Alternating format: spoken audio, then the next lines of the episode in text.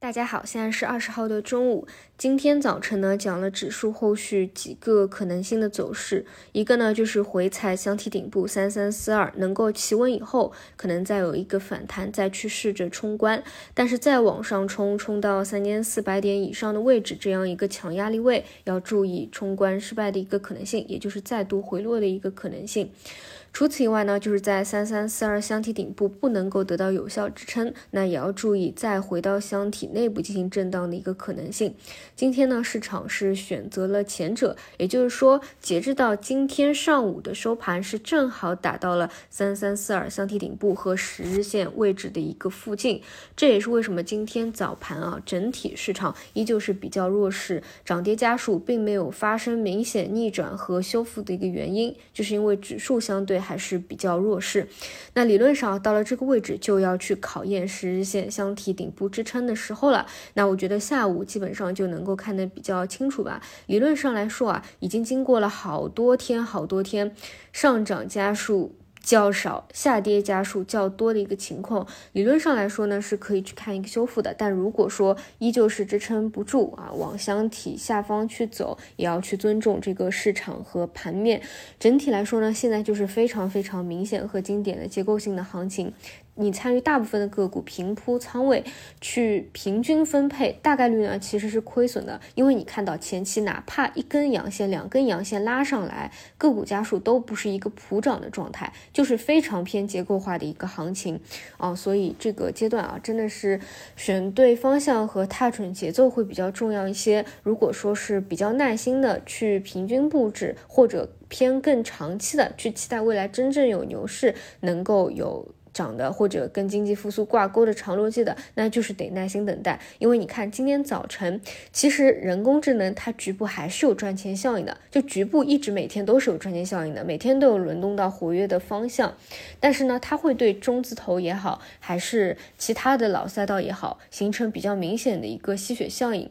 那昨天晚上呢，算力方向又是有利好消息刺激，再加上工业复联呢也是有一定的辟谣的。那整体来说。本来呢就是有一个修复的预期，昨天是达到十日线有个回落，那今天呢是可以去看修复掉一个十日线的啊。整体比较强的还是那几个方向，一个是有利好消息的算力，一个是一直比较强势的 CPO。另外呢，我提到我自己比较关注的这个游戏传媒也是有上冲的一个动作的，但是这个位置你们一定要记住，人工智能现在不是第三波的主升，它还是偏一个震荡的结构。如果说今天再进行一个修复，快要到箱体底中中上沿顶部的一个位置，你又得注意一个节奏了，可能又有其他的方向会借势出来卡位，这就是当下市场节奏轮动速度非常快。你要么是盯着某一个主流的方向，在里面不断的把握节奏，要么呢就是去做一些比较长期的事情。但是目前来说，并没有增量资金入场，而且呢 AI 还在持续的吸血，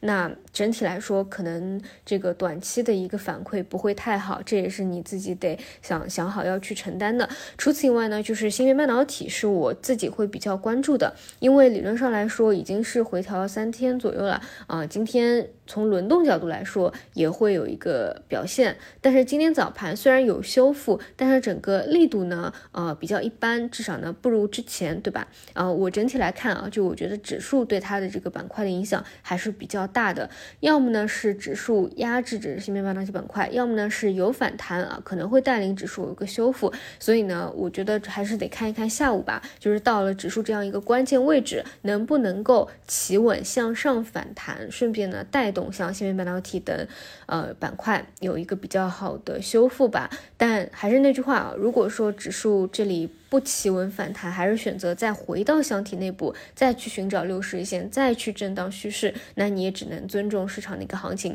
毕竟呢，现在也是有个玄学啊，就是到四月的中下旬了，反正基本上没有什么例外吧，就是到中四月中下旬，尤其是四月。初期行情还算比较好的话，确实是比较难的，甚至会有比较大的这个压制的。所以呢，到了这个时间段啊，还是稍微的谨慎慎重一点啊。但是就是切记吧，不要过于的这个高频交易，除非你节奏把握的很好。然后像人工这种啊，就是涨到箱体上沿了，也注意一下这个节奏问题啊，千万不要考虑到这个到中上沿再去追涨了啊。其他也没有什么，整体市场的话还是比较难做的，对于大部分朋友来说啊，看看情况吧，然后注意好自己仓位的一个控制。其他有补充的，我们到晚上再聊。